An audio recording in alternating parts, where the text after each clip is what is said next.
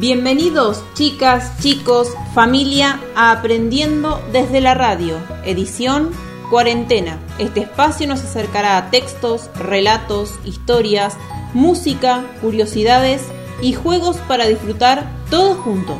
Subí el volumen de la radio, el guardapolvo y la mochila no la vas a necesitar, pero sí la cartuchera y unos papeles.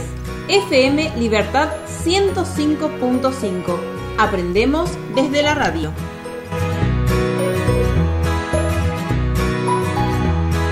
Hola, hola, ¿qué tal? ¿Cómo les va, chicas, chicos? ¿Cómo están? ¿Están pasando bien? Me imagino que ya habrán escuchado el programa. Hoy con la señora Cele nos sentimos unas locutoras de primera. ¿Por qué? Porque estamos con micrófono en la mano. Hola Cele, ¿cómo estás? Buenas tardes. Hola chicos, hola chicas, hola familias. Bueno, nosotras súper contentas de poder estar en nuestro cuarto programa de radio, ¿sí? Así que bueno, vinimos a acompañarlos en este ratito de conocimiento y música.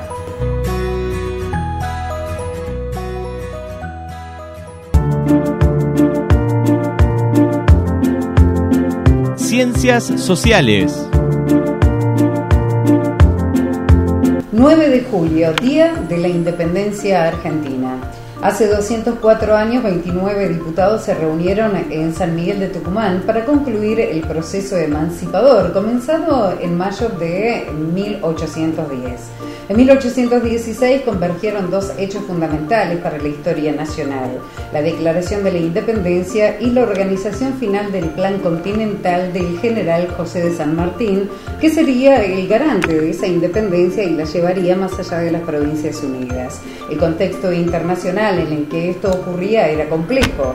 España se había liberado de los franceses y el rey Fernando VII había vuelto al trono y se predisponía a recuperar los territorios americanos que estaban en manos de los revolucionarios. El ejército realista había comenzado a avanzar por toda la región derrotando a una parte de los movimientos independentistas americanos. Ante esa situación, las Provincias Unidas se juntaron para decidir qué hacer frente al peligro realista.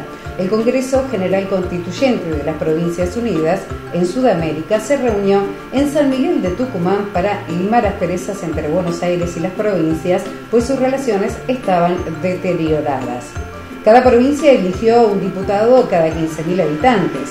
Las sesiones del Congreso se iniciaron el 24 de marzo de 1816 con la presencia de 33 diputados de los 34 elegidos. Finalmente, y después de arduas discusiones, el 9 de julio de 1816, los representantes firmaron la Declaración de la Independencia de las Provincias Unidas en Sudamérica y la afirmación de la voluntad de invertirse del alto carácter de una nación libre e independiente del rey Fernando VII, sus sucesores y metrópoli, y de toda otra dominación extranjera. De este modo, después del proceso político iniciado con la Revolución de Mayo de 1810, se asumió por primera vez una manifiesta voluntad de la emancipación la Casa Histórica de la Independencia. La Casa Histórica de Tucumán se construyó en 1760. Pertenecía a una importante familia local, la de Francisca Bazán, esposa de Miguel Laguna. Era una casa con varias habitaciones, patios que las conectaban y su único ornamento eran unas columnas salomónicas ubicadas a los costados de la puerta principal. Después de ser sede del Congreso, donde se declaró la independencia, fue alquilada para la imprenta del ejército, el servicio de telégrafo y el juzgado federal. En 1869, el fotógrafo Ángel Paganelli, que visitaba la ciudad de San Miguel de Tucumán, registró el deterioro del edificio a solicitud de un grupo de vecinos para llamar la atención de las autoridades en pos de la conservación. En 1904 el gobierno la restauró, pero debido a su pésimo estado tuvo que demoler gran parte de la vieja casa. La única parte que fue salvada fue el Salón de la Jura de la Independencia. La reconstrucción intentó ajustarse al máximo en cada detalle del edificio original, utilizando incluso los mismos tipos de ladrillos, tejas y baldosas. En 1941 fue declarada monumento histórico. Actualmente funciona como museo y es centro tradicional de los festejos por la declaración de la independencia. Allí, cada día 9, el Liceo Militar General Arauz de la Madrid realiza el relevo de guardia en el Museo de la Casa Histórica de la Independencia, con la intención de resaltar las tradiciones de nuestro pasado. Los soldados del Liceo Militar con el uniforme del Regimiento de Infantería de Montaña 10 y acompañados por la banda militar Sargento I Pedro Bustamante del Instituto, realizan esta ceremonia. De esta forma, el ejército argentino junto al pueblo tucumano recuerdan el pasado y mantienen la honesta tarea de custodiar la histórica vivienda donde se juró y se proclamó nuestra independencia aquel 9 de julio de 1816. La proclama de la independencia Mientras preparaba en Cuyo al ejército que cruzaría los Andes, San Martín se mostraba impaciente para que el Congreso reunido en Tucumán proclamara la independencia. En una de las cartas que mantiene con uno de los congresales, el representante de Cuyo, Tomás Godoy Cruz, escribía, ¿Hasta cuándo esperamos para declarar la independencia? ¿No le parece a usted una cosa bien ridícula acuñar moneda, tener el pabellón y cucarda nacional y por último hacer la guerra al soberano de quien en el día se cree dependemos? Y concluía, Veamos claro, mi amigo, si no se hace, el Congreso es nulo en todas sus partes, porque reasumiendo este la soberanía, es una usurpación que se hace al que se cree verdadero, es decir, Fernandito. El contexto era sumamente complejo. Los realistas habían recuperado amplios territorios en América, entre ellos Chile y buena parte del Alto Perú, lo que constituía toda una amenaza para las Provincias Unidas. En Europa se asistía a la restauración de las monarquías. En la banda oriental podía constatarse el avance portugués y en el plano interno las relaciones entre el gobierno central y el litoral estaban quebradas. Asimismo, las relaciones entre Buenos Aires y provincias que participaban del Congreso no estaban exentas de tensiones. Finalmente, el acta de la independencia se firmó el 9 de julio de 1816, donde prevaleció una postura que representaba el mandato de la mayoría de las provincias, investir a las provincias unidas del alto carácter de una nación libre e independiente del rey Fernando VII, sus sucesores y metrópoli. Quedaba expresamente rechazada toda fórmula intermedia que habilitara algún tipo de protectorado. Se trató pues de una manifestación clara, acorde con el pedido de San Martín, de declarar la independencia absoluta de las Provincias Unidas respecto a la corona española y de toda otra dominación extranjera, según la fórmula agregada a la proclama día después en las siguientes sesiones del Congreso. La proclama se publicó en español, también en quechua y aymara, con el fin de incorporar al proceso a los pueblos originarios. Matemática.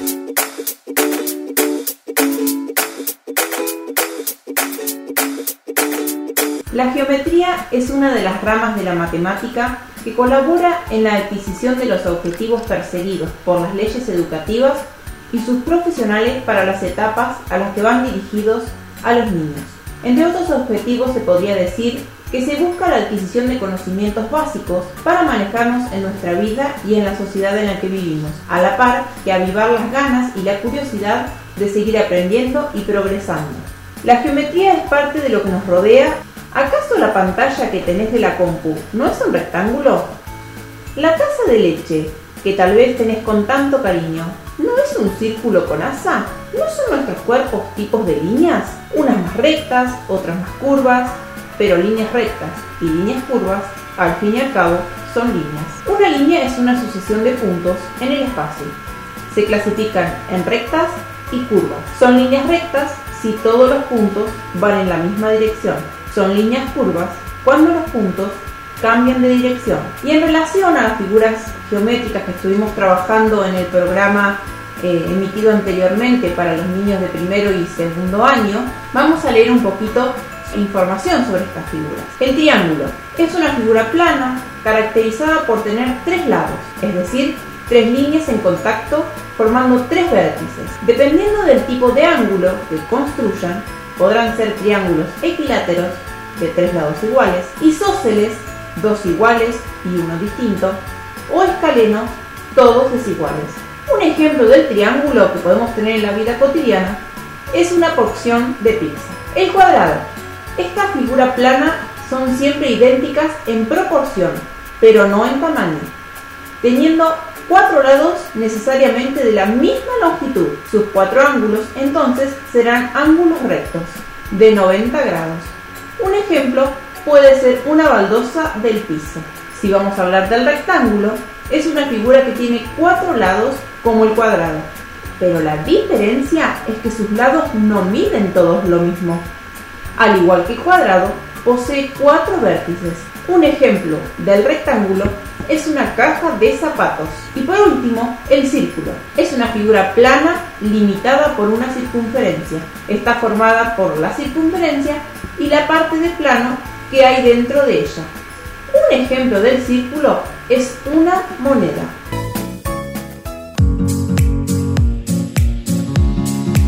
Ciencias naturales.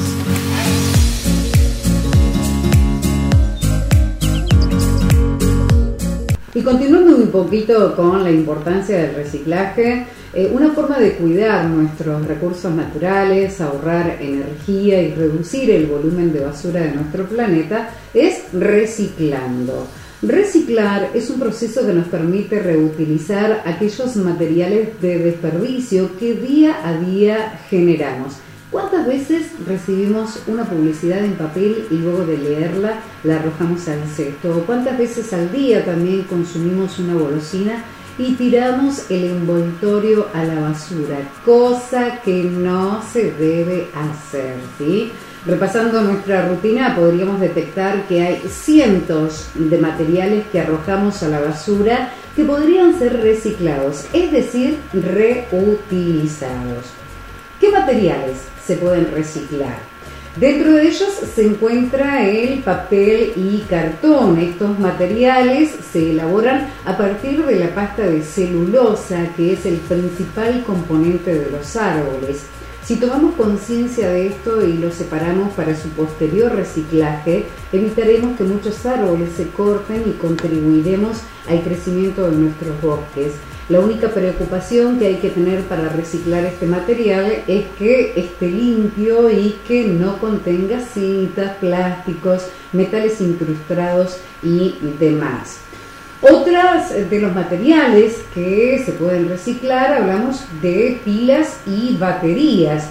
Varios instrumentos de la vida cotidiana como controles remotos, relojes y juguetes llevan pilas o baterías que si no se reciclan correctamente pueden ocasionar grandes perjuicios al medio ambiente ya que contienen residuos tóxicos que impactan severamente en el suelo y en el agua. Por este motivo es importante separarlas de la basura común y recolectarlas para llevarlas a instituciones que se ocupen de este residuo cuyo reciclaje es eh, bastante complejo y varía significativamente según el tipo de pila. Pinturas y aceites. Este es un tipo de residuo que posee materiales tóxicos y peligrosos.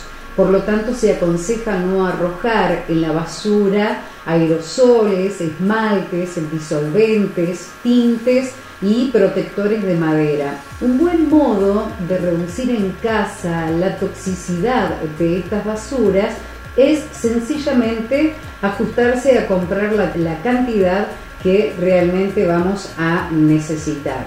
¿Qué pasa con los plásticos? Es fácil percibir que los desechos plásticos no son susceptibles de asimilarse de nuevo en la naturaleza.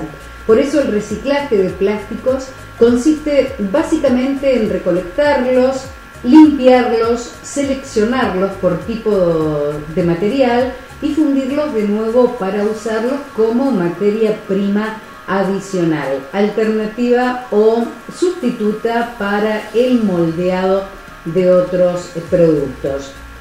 Con respecto a chatarra y metal, en este grupo de materiales incluye el latón, el plomo, el cobre, el estaño y el aluminio que pueden refundirse para ser nuevamente empleados. El aluminio, luego del hierro y el acero, es el metal que más se utiliza en el mundo y es uno de los que menos reciclamos.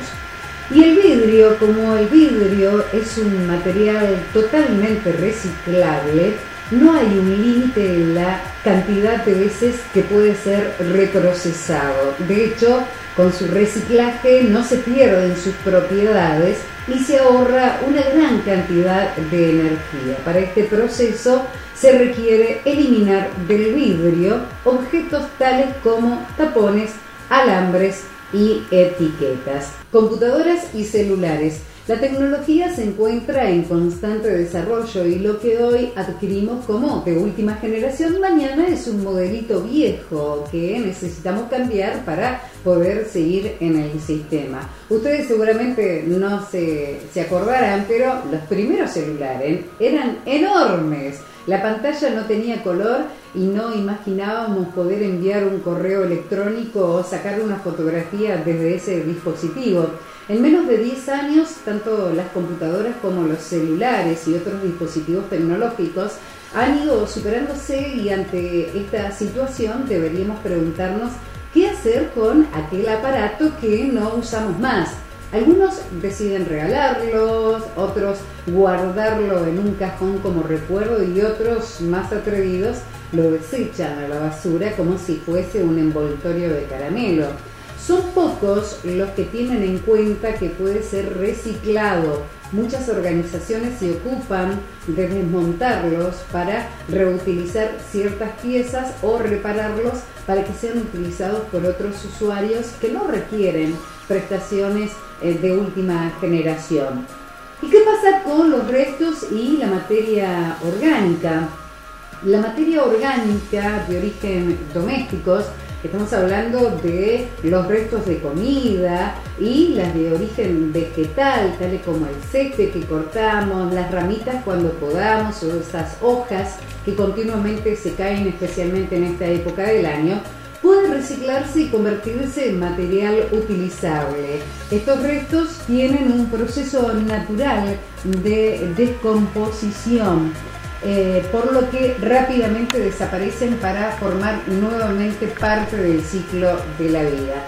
A nivel doméstico podemos utilizar material orgánico para el abono de la tierra y para la recuperación del suelo erosionado, desgastado o devastado por el fuego, el viento o las lluvias torrenciales.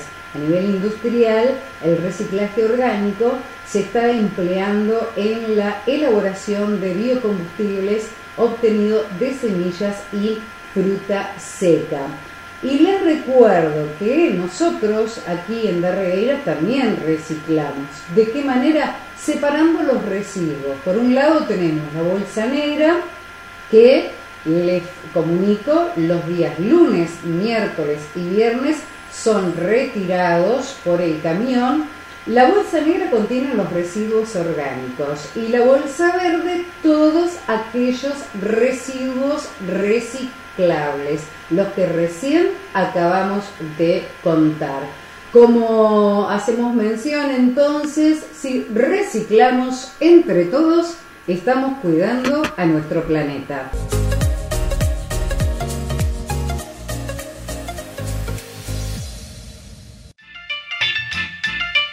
Prácticas del lenguaje. El lobito caperucito, un cuento de Marisa Reboledo de Jam y Susana Ginesta Gamasa. Había una vez un bosque bellísimo con muchos árboles y flores de todos los colores. En ese bosque vivía un lobo muy peculiar. Lobito era muy coqueto le encantaba llevar el pelo muy suave y brillante. Iba siempre a lavarse las patitas en el agua fresca del río para tener las uñas bonitas. Y siempre llevaba la cola esponjosa porque después de bañarse la dejaba secar al sol. Lobito vivía con su mamá y su padre en una bonita cabaña hecha de troncos de madera. Su abuela, que era leñadora, había regalado a la mamá de Lobito las mejores maderas para hacer su casita, que entre toda la familia habían construido. El abuelo de Lobito era modista y un día por su cumpleaños le regaló a su nieto una capa para los días de frío y lluvia, pues el bosque era un lugar frío y lluvioso. La capa era algo llamativa y ridícula, con una caperuza roja para protegerse de la lluvia. Pero como el abuelo le había regalado la capa con mucha ilusión, el bueno de Lobito Caperucito se lo agradeció con mucho cariño e incluso prometió llevarla todos los días para protegerse del viento y de la lluvia. Desde aquel día en que Lobito estrenó su caperuza roja, las criaturas del bosque comenzaron a apoderarle Lobito Caperucito. Y comenzó también a ser el blanco de las burlas de todos los animales.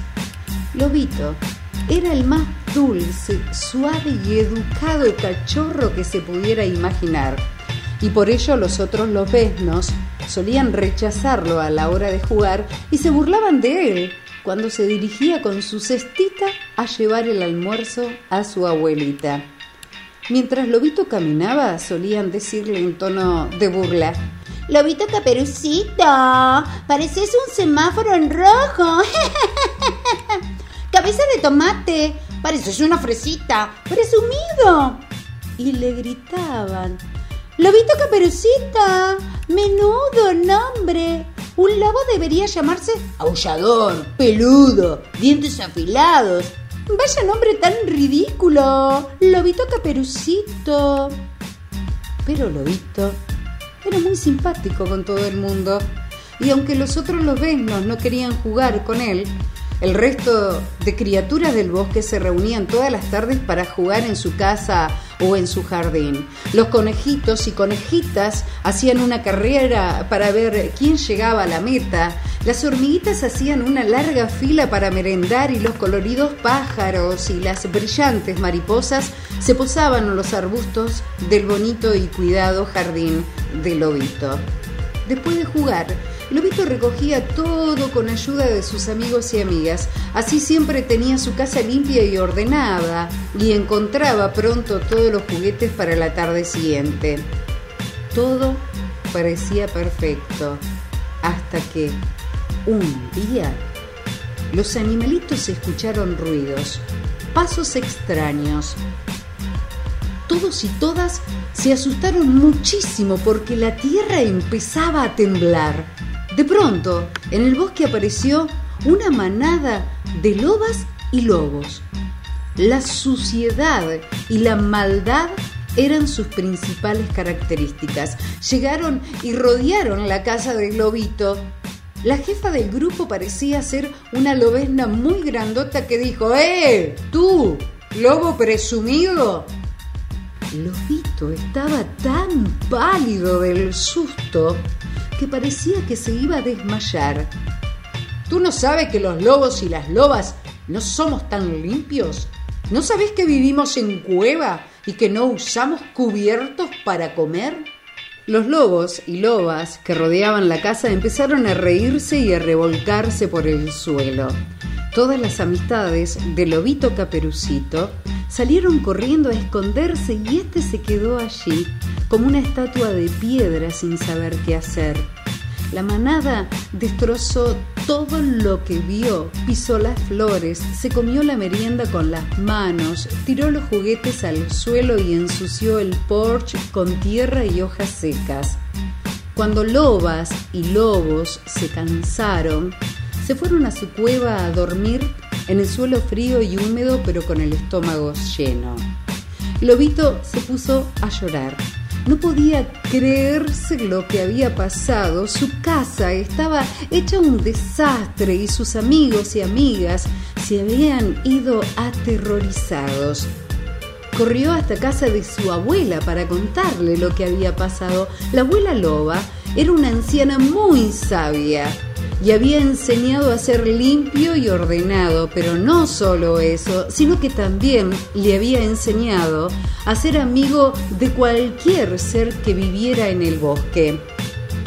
Cuando le contó lo sucedido, la abuela empezó a pensar en un plan. La manada de lobos y lobas vivía en una cueva fría y húmeda y dormía en el duro suelo. Su cueva estaba tan, pero tan sucia y maloliente que nadie se atrevía a acercarse a su hogar, con lo que apenas tenían amistades y por eso la antipatía y la soledad era su atributo principal. La abuela le propuso a Lobito que invitase a aquel grupo a una fiesta de cumpleaños y que ella le ayudaría a prepararla. Lobito se echó las manos a la cabeza y le dijo a su abuela, pero si solo saben maldad y suciedad, no nos van a, a, dejar jugar. Además, no quiero que destrocen de nuevo mi casa y asusten a mis amigos y amigas. La abuela, que era muy lista, dijo a Lobito que hiciera lo que ella decía, que todo saldría bien. Lobito le hizo caso y les mandó una invitación preciosa donde ponía invitación para la fiesta de cumpleaños esta tarde en casa de Lobito. ¡Ah! Cuando vieron la invitación no se lo podían creer. Hacía tanto tiempo que nadie les invitaba a una fiesta que el nerviosismo y la alegría se adueñaron de sus corazones. Fueron a casa de Globito y cuando vieron todos los globos de colores, las mesas llenas de bocadillos y golosinas, una tarta gigante de chocolate y nata, una piñata llena de regalos, no se lo podían creer. Los conejos y las conejas se habían puesto un collar de flores, los erizos se habían peinado los pelos de punta, los cervatillos tenían un lazo precioso en la cabeza, las ardillas llevaban una pajarita y Lobito, ¡ay! Lobito se había puesto más guapo que nunca. Al lado de la gran piñata había un cartel que ponía os damos la bienvenida a vuestra fiesta de cumpleaños, lobos y lobas del bosque. Cuando los lobos y las lobas leyeron el cartel, empezaron a llorar y a llorar de la emoción porque hacía mucho tiempo que nadie los invitaba a una fiesta. Hacía mucho tiempo que nadie quería jugar con la manada. Se miraron y les dio vergüenza su suciedad y sus harapos. Así que Lobito les invitó a bañarse y arreglarse en su casa para poder disfrutar de la fiesta que se había celebrado en su honor. Y así lo hicieron. ¡Ay! Sí, así calaron con tanto cuidado. ¡Mmm! Y olían tan bien que a nadie le importaba jugar con ellos y ellas. Lobito perdió el miedo a que estuvieran cerca. Los lobos y las lobas del bosque para darles las gracias a Lobito le prometieron que jamás, pero jamás volverían a portarse mal. Comprendieron que era más divertido ser amables que destrozar las cosas ajenas, porque así no solo te invitaban a fiestas de cumpleaños, sino que además podían jugar con muchos amigos y amigas y pasárselo genial.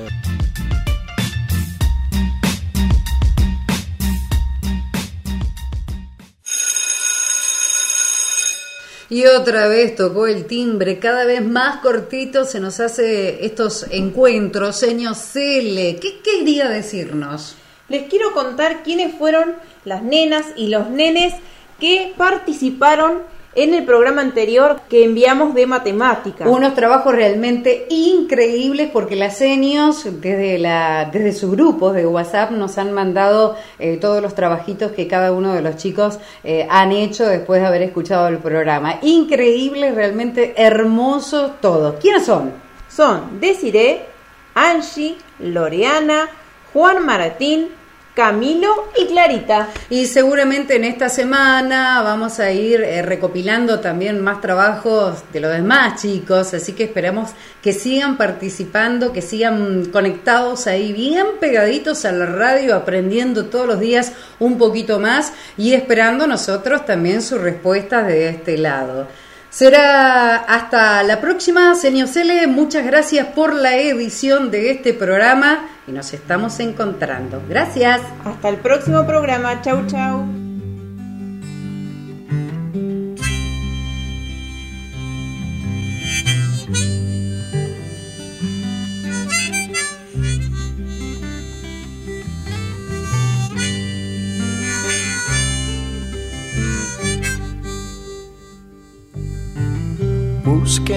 Donde se esconde el sol, donde exista una canción. Búsquenme a orillas del mar, besando la espuma y la sal. Búsquenme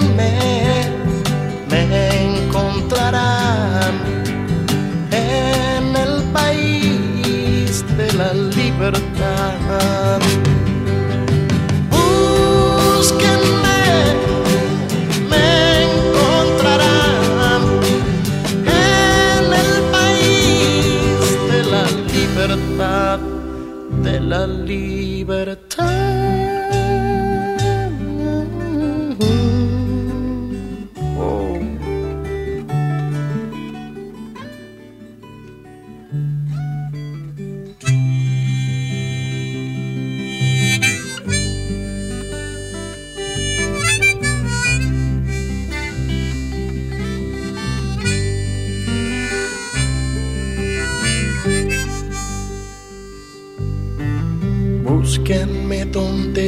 Se detiene el viento,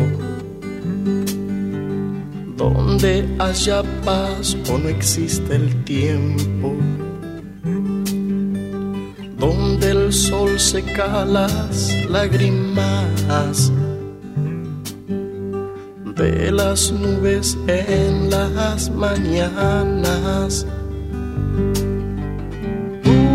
Búsquenme me encontrarán en el país de la libertad.